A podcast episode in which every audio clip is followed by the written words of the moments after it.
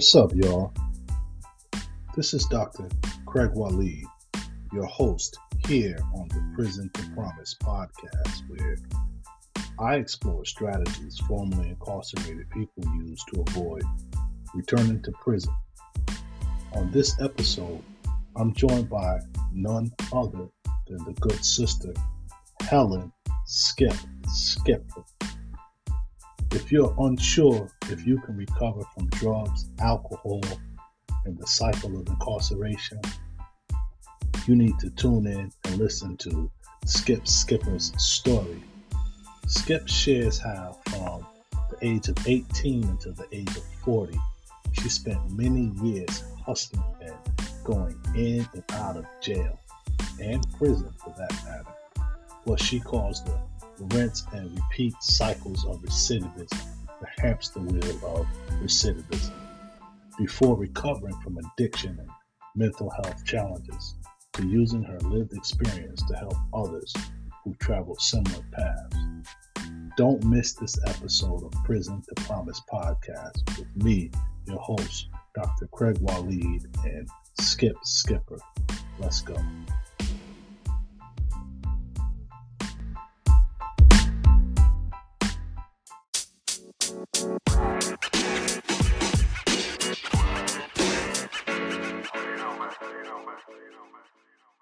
Yeah, it's great to see you. I'm glad we finally got a chance to sit down and um, chop it up. It seems like this has been a long awaited opportunity that uh, just kept passing us by.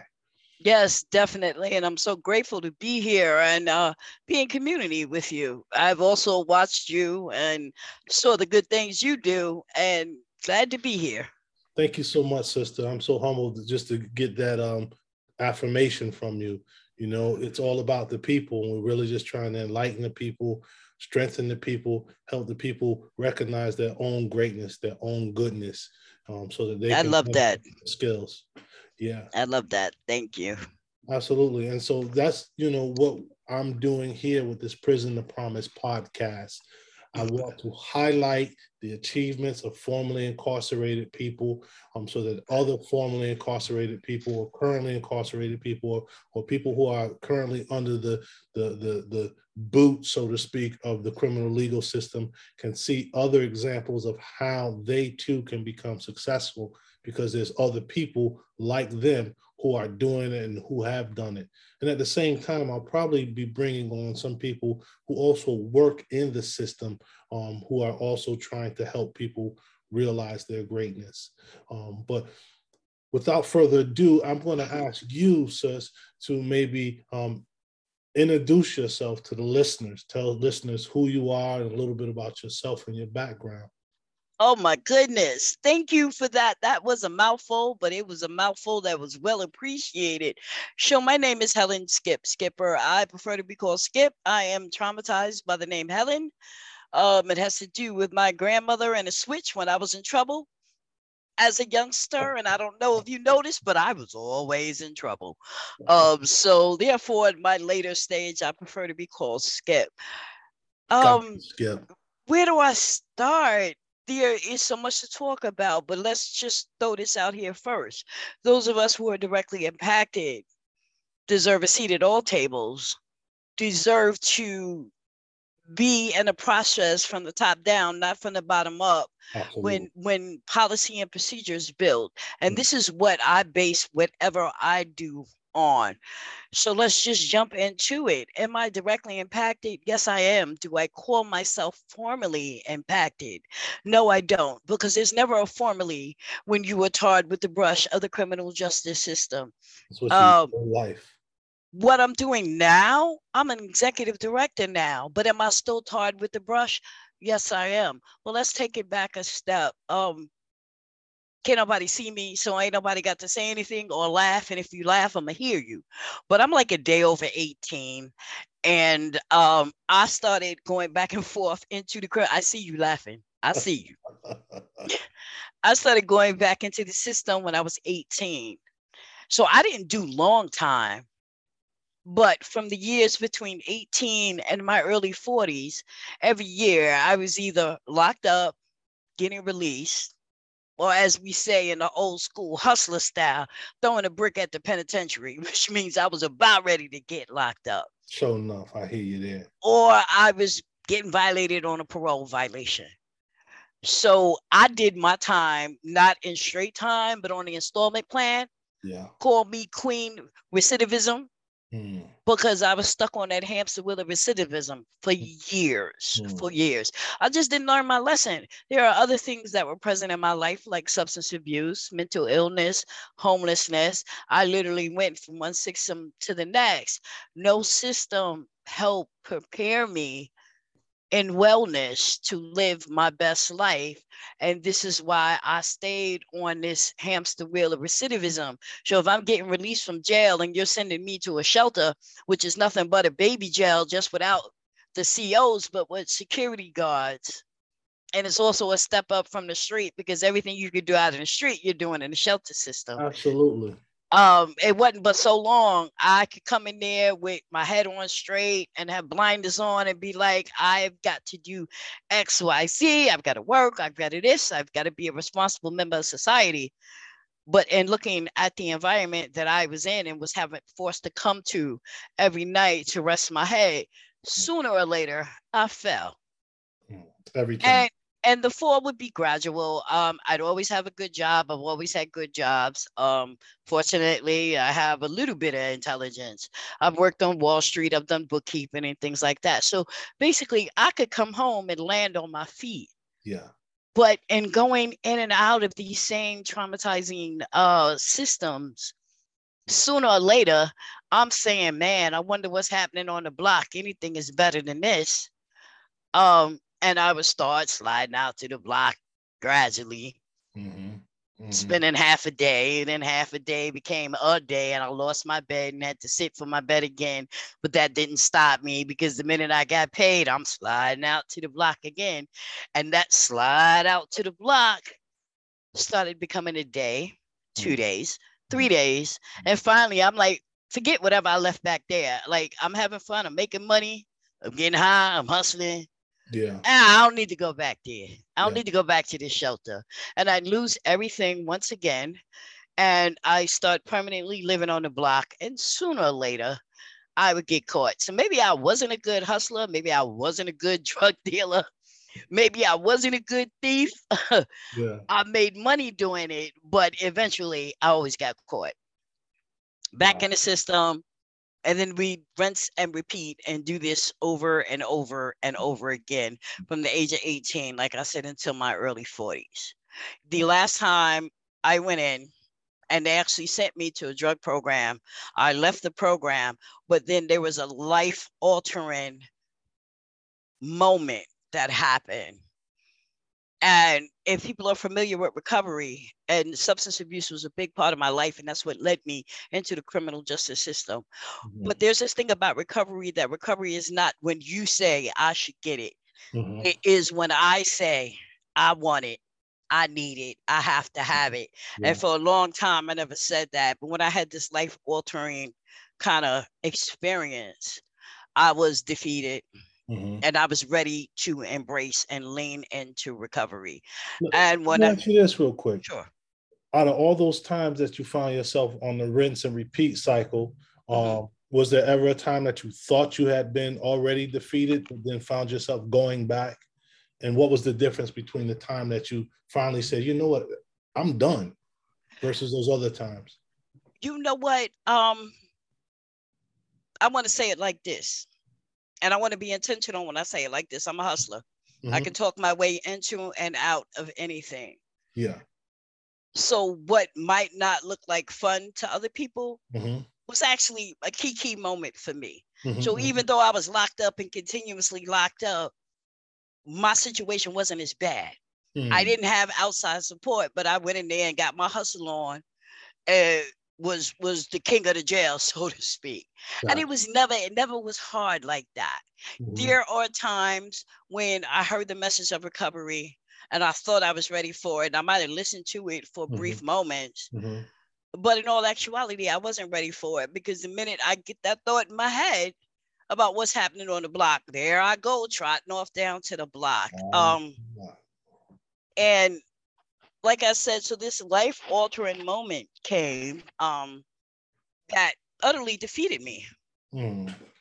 And when I say it defeated me, it literally had me in like an out of body experience, looking at myself, shaking my head, saying, What are you doing?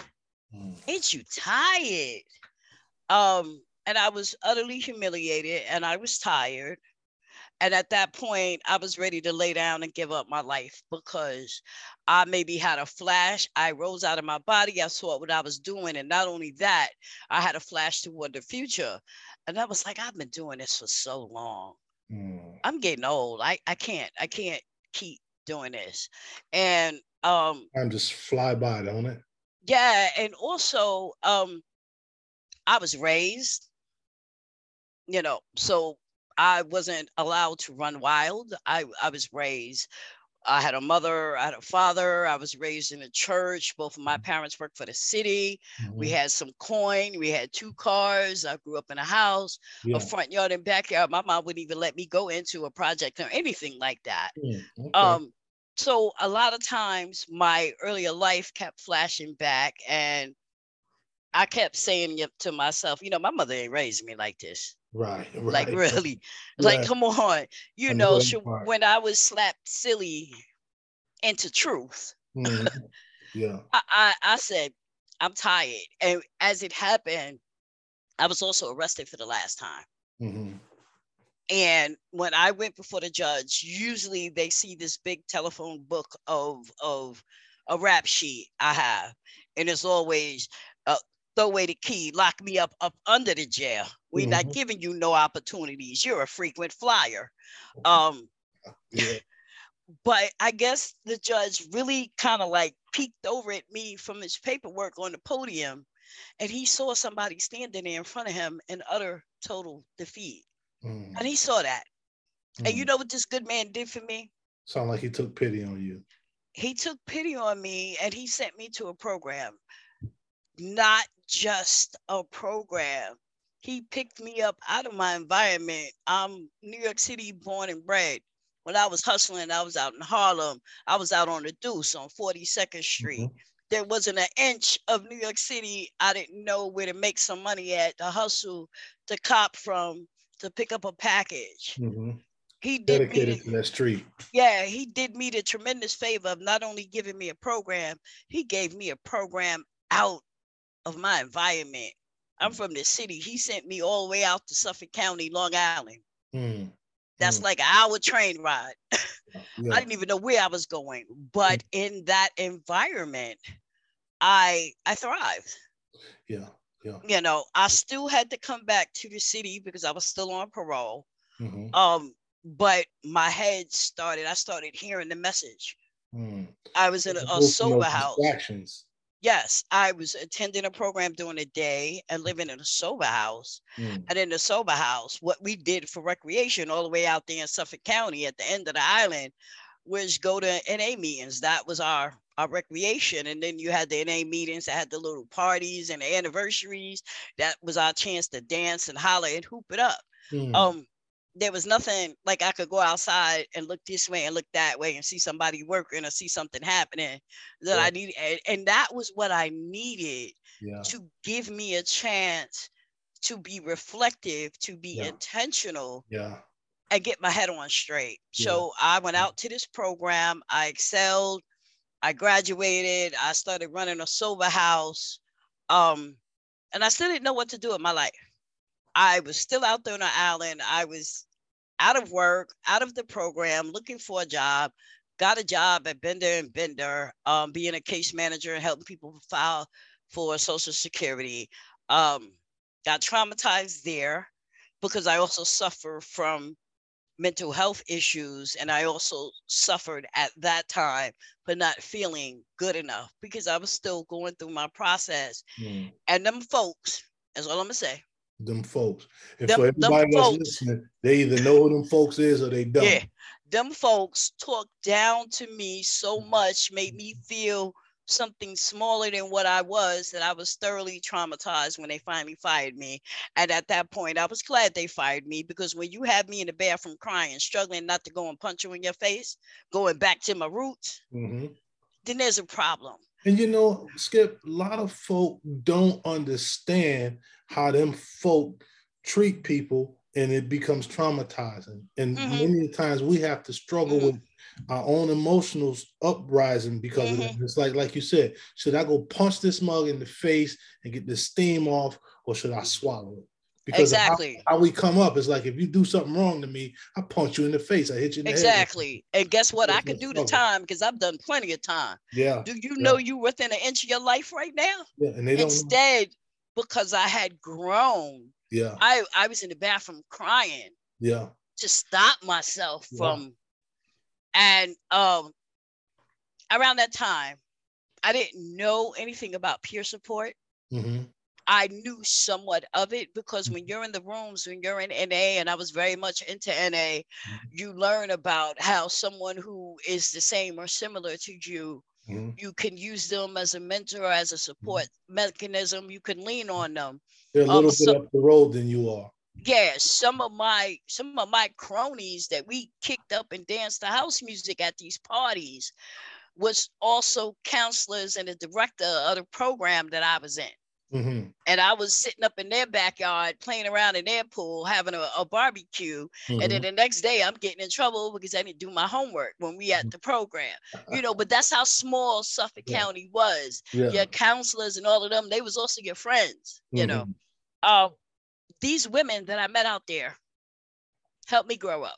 Mm-hmm. I grew up in the system. I started going to Rikers Island before Rose M. Singer Center was built. I was in the old woman's house. Okay. I then was one of the first inmates in the Rose M. Singer Center. Mm-hmm. Um, I grew up there. So navigating life outside of that institution without me getting high was something I needed to learn. I needed to learn about relationships. I needed to learn how to do this without having to pick up a mind or mood altering substance. What told you or convinced you that you had to start learning this stuff? And not stay in the other realm that you had been in for so long?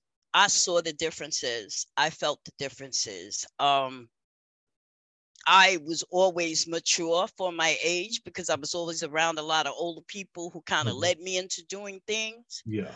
But having a relationship inside versus coming outside and having one, I didn't know nothing about that. Yes, definitely. Having having a, a friend mm-hmm with no expectations. Yeah. I didn't know anything about that. When you grow up inside, it's called institutionalization. You don't really show it, but you do everything by the rules and things that you learned inside. So you know you don't you're not letting nobody get that close to you. Right. You know what I'm saying? I even had to learn. I even had to learn how to speak up and talk about my feelings. Right. Um, because where we came from, we, we don't do that.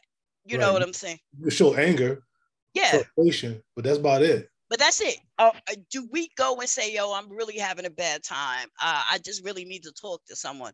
We don't do none of that. We don't do just like we don't use therapy and things like that. Mm-hmm. This is all stuff that I learned and I learned to utilize. Mm-hmm. Um, I one day saw, and this was this will tell you how old I am, but, but if anybody says anything, I'm gonna punch them in the face straight cheek. um, there was an ad in a newspaper. You better hope to get your age. Exactly. There was an ad in the newspaper. Now, these kids today, they don't know nothing but Indeed and idealists and things right. like that. Back in the days, you bought a newspaper and got you a pen and circle and circled something. Yeah, you know, highlighted and, and picked up the phone, a wall phone at that, and called them. We yeah, ain't had yeah. no cell phones and things uh-huh. like that. unless you was, unless you was hustling and making money. you feel what I'm saying? Big old phone then. Exactly. Phone. You needed a whole bag to carry that phone. No doubt. Um uh, and it said something, and I'll never forget it because it was a turning point in my life. It said, Have you been impacted by the criminal justice system? Mm are you in recovery from addiction and mental health issues? Have you been homeless? Mm. And I said, What is this? Is somebody in my head? This is a job. They want this type of experience I have. Right, right, because right. when I come home, I got to jump through some hoops to get a good job, which means I have to dumb down where I've been yep. and what I've been doing. I have fake resumes. I got friends on standby with a copy of the resume. So you're my reference. Yeah. These people on the call you, here's what you say. Mm-hmm. Um, you know, if I knew that it was going to do a background check, I was like, oh, I can't fuck with them. Like, right, right, right, right, No, I, I was like, good. I can't, I can't mess with them. Yeah. You know what I'm saying? But all of a sudden, I read about a job that wants everything that I have. Of course, I'm curious, right. and um, I go down to this job, and I actually get this job, and how this job has such an impact on me. I got the job the day Michael Jackson died. Oh wow! And this job was for a peer specialist. Mm-hmm. I did not know what a true peer specialist was. Mm-hmm. On on Rikers Island, I worked as a suicide prevention aide, which is kind of like someone that is just available to talk to other inmates about any feelings they're having, trying to help them navigate, especially first time people who are locked up. They don't know what's going on. They don't know how to use the phone you know, plus you're going to juke them because you're going to get them, give them all your knowledge, but you're going to get them for the little commissary and stuff. You know what I'm saying? Um, no doubt, but I know the game. Yeah. yeah. But that's what I was doing. Um, I had no idea that there was something called peer support. Mm. And I was hired as a peer for the Rainbow Heights Club that was in Brooklyn. And I used to come out from Long Island and make it into Brooklyn to do this job. In this job, I learned about peer support, what it is and what it isn't. And finally, I felt like I had landed on something that didn't care about my background, that actually wanted the history I have. Right. And I excelled at that. And my next step was um, my director, who kind of recognized that there was something great in me Mm-hmm. It, it was coming out. It wasn't there. I just needed opportunities. He saw this position to be an assistant to a well-known advocate uh, on the New York statewide level. Mm. And they hmm. were hiring for an assistant. They wanted somebody to build up, uh, develop a leader in them, so to speak. And he saw that ad, and this is the director of my then job. Mm-hmm. He sends me this in an email, and all he says is, "I'm just saying." and um, again, for those who know, know. yeah, and um, I looked at it, I thought about it, and finally I decided to jump out on some faith, and I got that job, wow. and that job opened me up to advocacy um, working in mental health and substance abuse and, mm-hmm. and advocacy, still as a peer, still mm-hmm. guided by my lived experiences. Yeah. And helping other people. Mm-hmm. I learned how to advocate. I learned how to sit at the table during a meeting. I learned how to be on a board. I learned how to create things, and my career kind of took off. So, this was from the day Michael Jackson died, and I've been working in peer support ever since that day.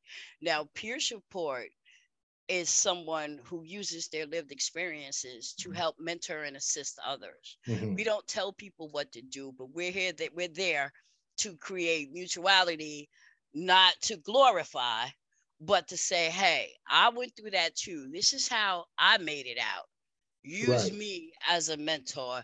Absolutely. I have moved up in that. Um, so I moved up in there and then what happened? And I just kept working successfully better jobs. Um, I became the only peer supervisor at the Department of Health and Mental Hygiene, which is New York City's uh, kind of like uh, health major health services on the government side. Yeah. And yeah. there are still some places where when you are a peer, you're stigmatized. Absolutely. The same, the same as you would be if you're just doing something and they found out, oh, you've been in jail. Mm-hmm. Um, stigmatized as well but there were still some some places that i was stigmatized and i got tired of being stigmatized and while i always said i had a phd of life yeah. i didn't need to go back to school. I, I, I did my phd on substance abuse programs. I worked right. i wrote my master's on homelessness. Yeah. Um on that park bench is yeah. where i did my thesis yeah. on how to hustle You know what I'm saying? I always said I don't I don't need them letters behind my name. I don't need to go back to school. You know, but I was the, just telling some people today. Um, I said there are so many people who have never been to school, and they are mm-hmm. much more brighter than those of us who have degrees. They mm-hmm. just haven't gone to school. If if not much more brighter, way more brighter. Exactly. And I said that. I said, I'm intelligent. You can tell I'm intelligent. I got the gift of gab that comes from my hustling days. So yeah, I could talk to you about anything. Yeah. You yeah. know, I don't need those those letters, those PhDs and masters and BAs behind yeah. my name. But what happened is that the more I got into policy, I did some voluntary things. I advocated for some things. I was the head of some coalitions. Moving forward, the idea of lived experiences, um, the more I was invalidated, the more I said that I need to do something to even the playing field.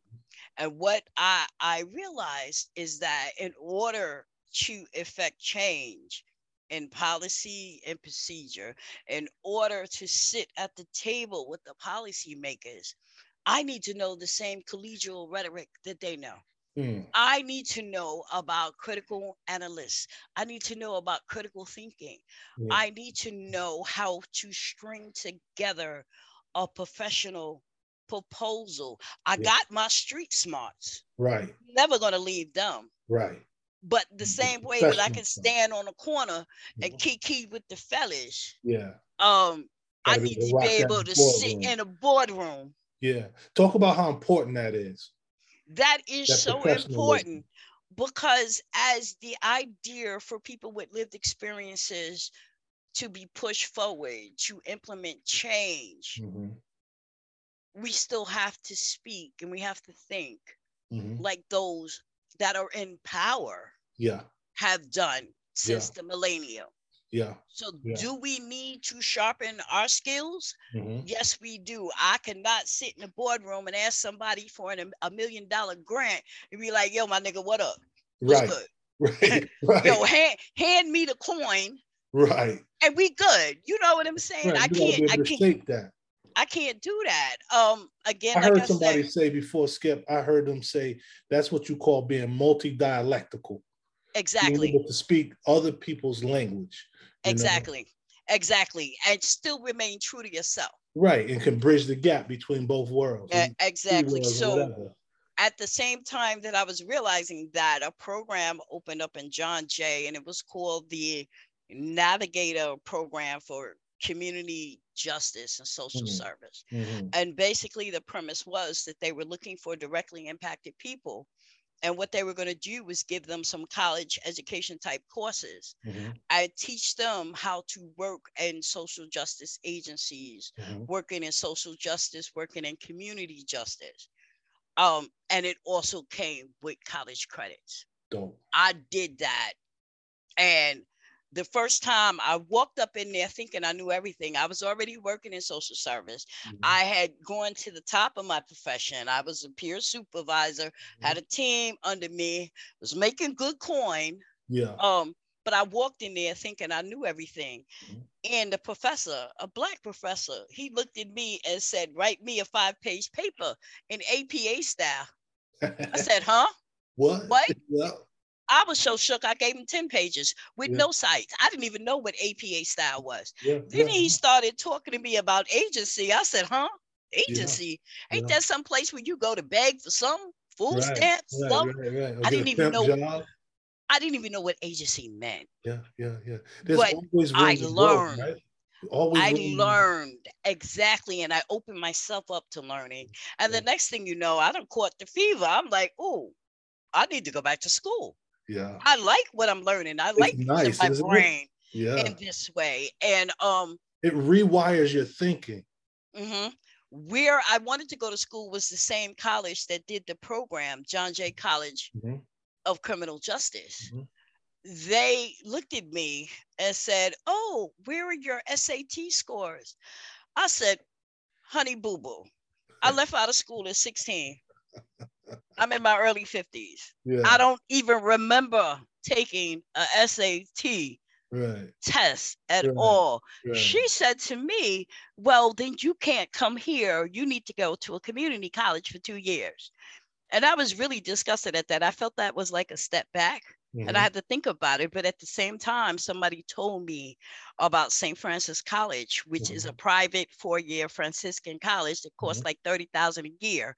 They Oh, were building out a program called Justice Initiatives, where if you have criminal justice impact, they will enroll you in school.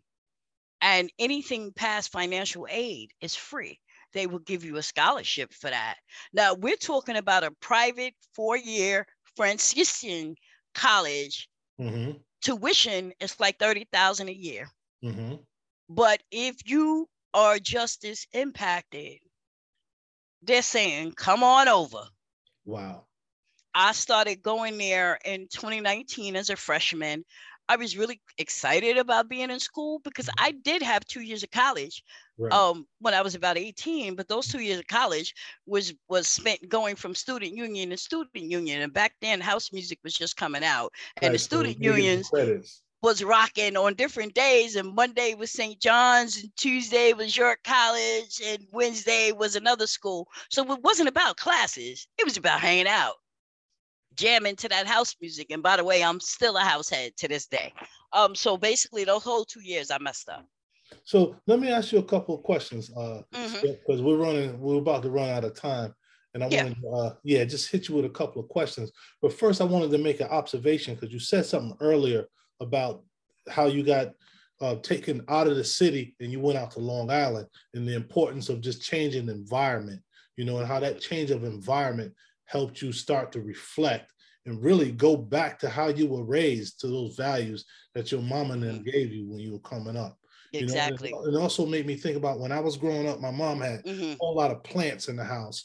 And Mhm. sometimes she would take the plants and change Mm. the environment because the plant was dying. She put it in a bigger pot or a smaller pot, Mhm. move it in a different room, further away from the window, closer to the window, and the plant would grow. So just hearing you talk about yourself like that made me think about those plants. But Mhm. um, that's just one observation. There's a bunch of stuff, but one of the other things I wanted to ask you is um, what would you say is is um, what would you say is maybe most important for someone who's finding themselves struggling with going in and out of prison, in and out of jail, hung up on drugs and alcohol and crime? What would be the most important thing for them to get in order? I first of all, you have to believe in yourself, and not only believe in yourself, you have to believe in the fact that there is something greater out there for you. Mhm. The recovery is about the hope and the promise that there is something better. Once you start believing that, you might not know what that something Mhm. better is, but if you can believe it, you Mm. can reach it. I don't care who you believe in, what religion you ascribe to.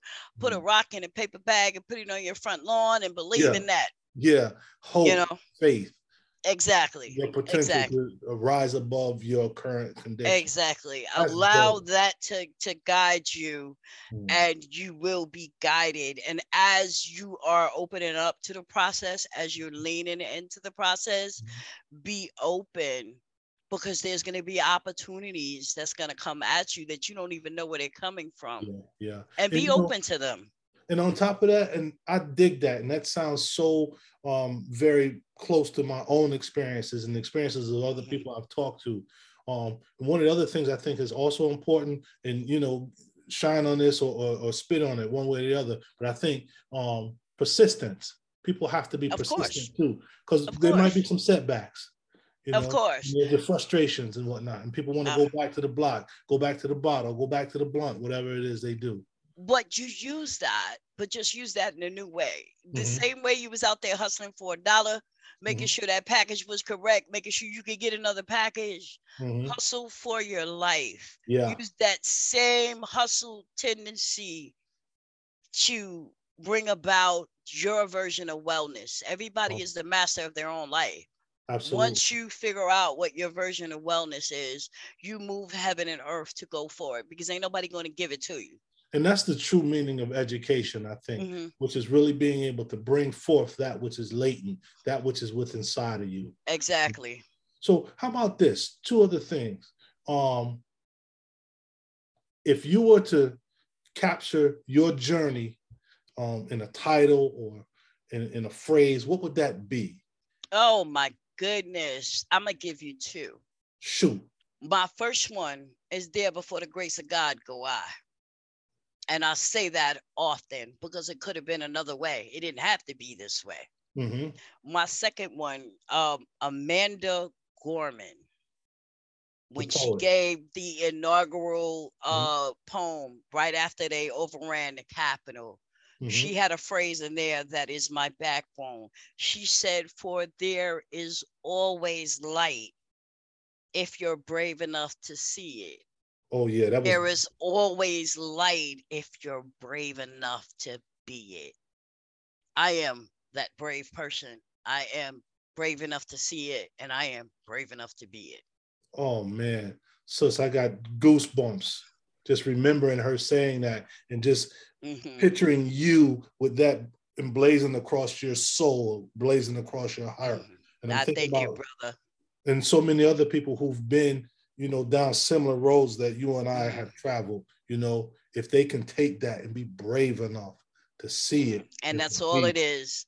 Yeah. And you will excel, you will shine, you will rise above.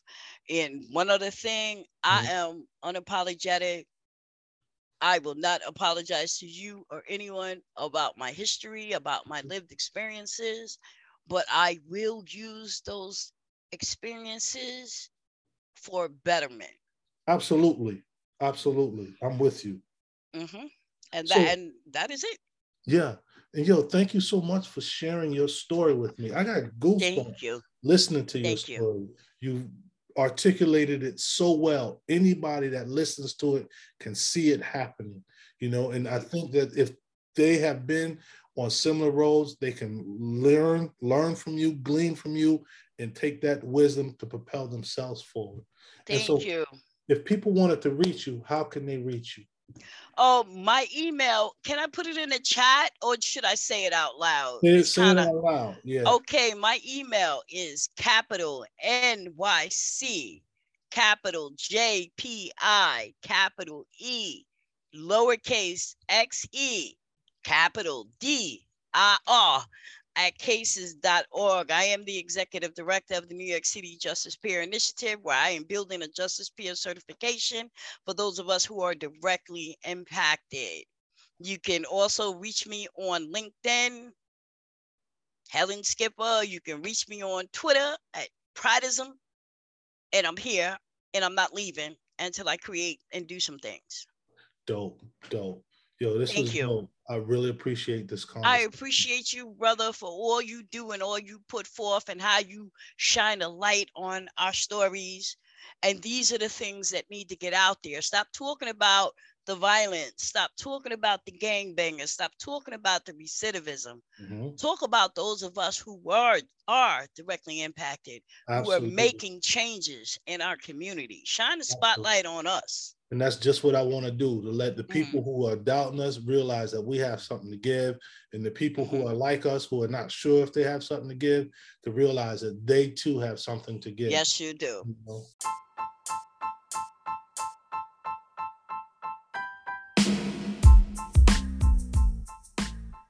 If you or someone you know would like to share their story on this podcast or if you'd like to leave a comment or suggestion, please drop me a line using lowercase letters at D R C R A I G W A L E E D at gmail.com. That is Dr. Craig Waleed at gmail.com.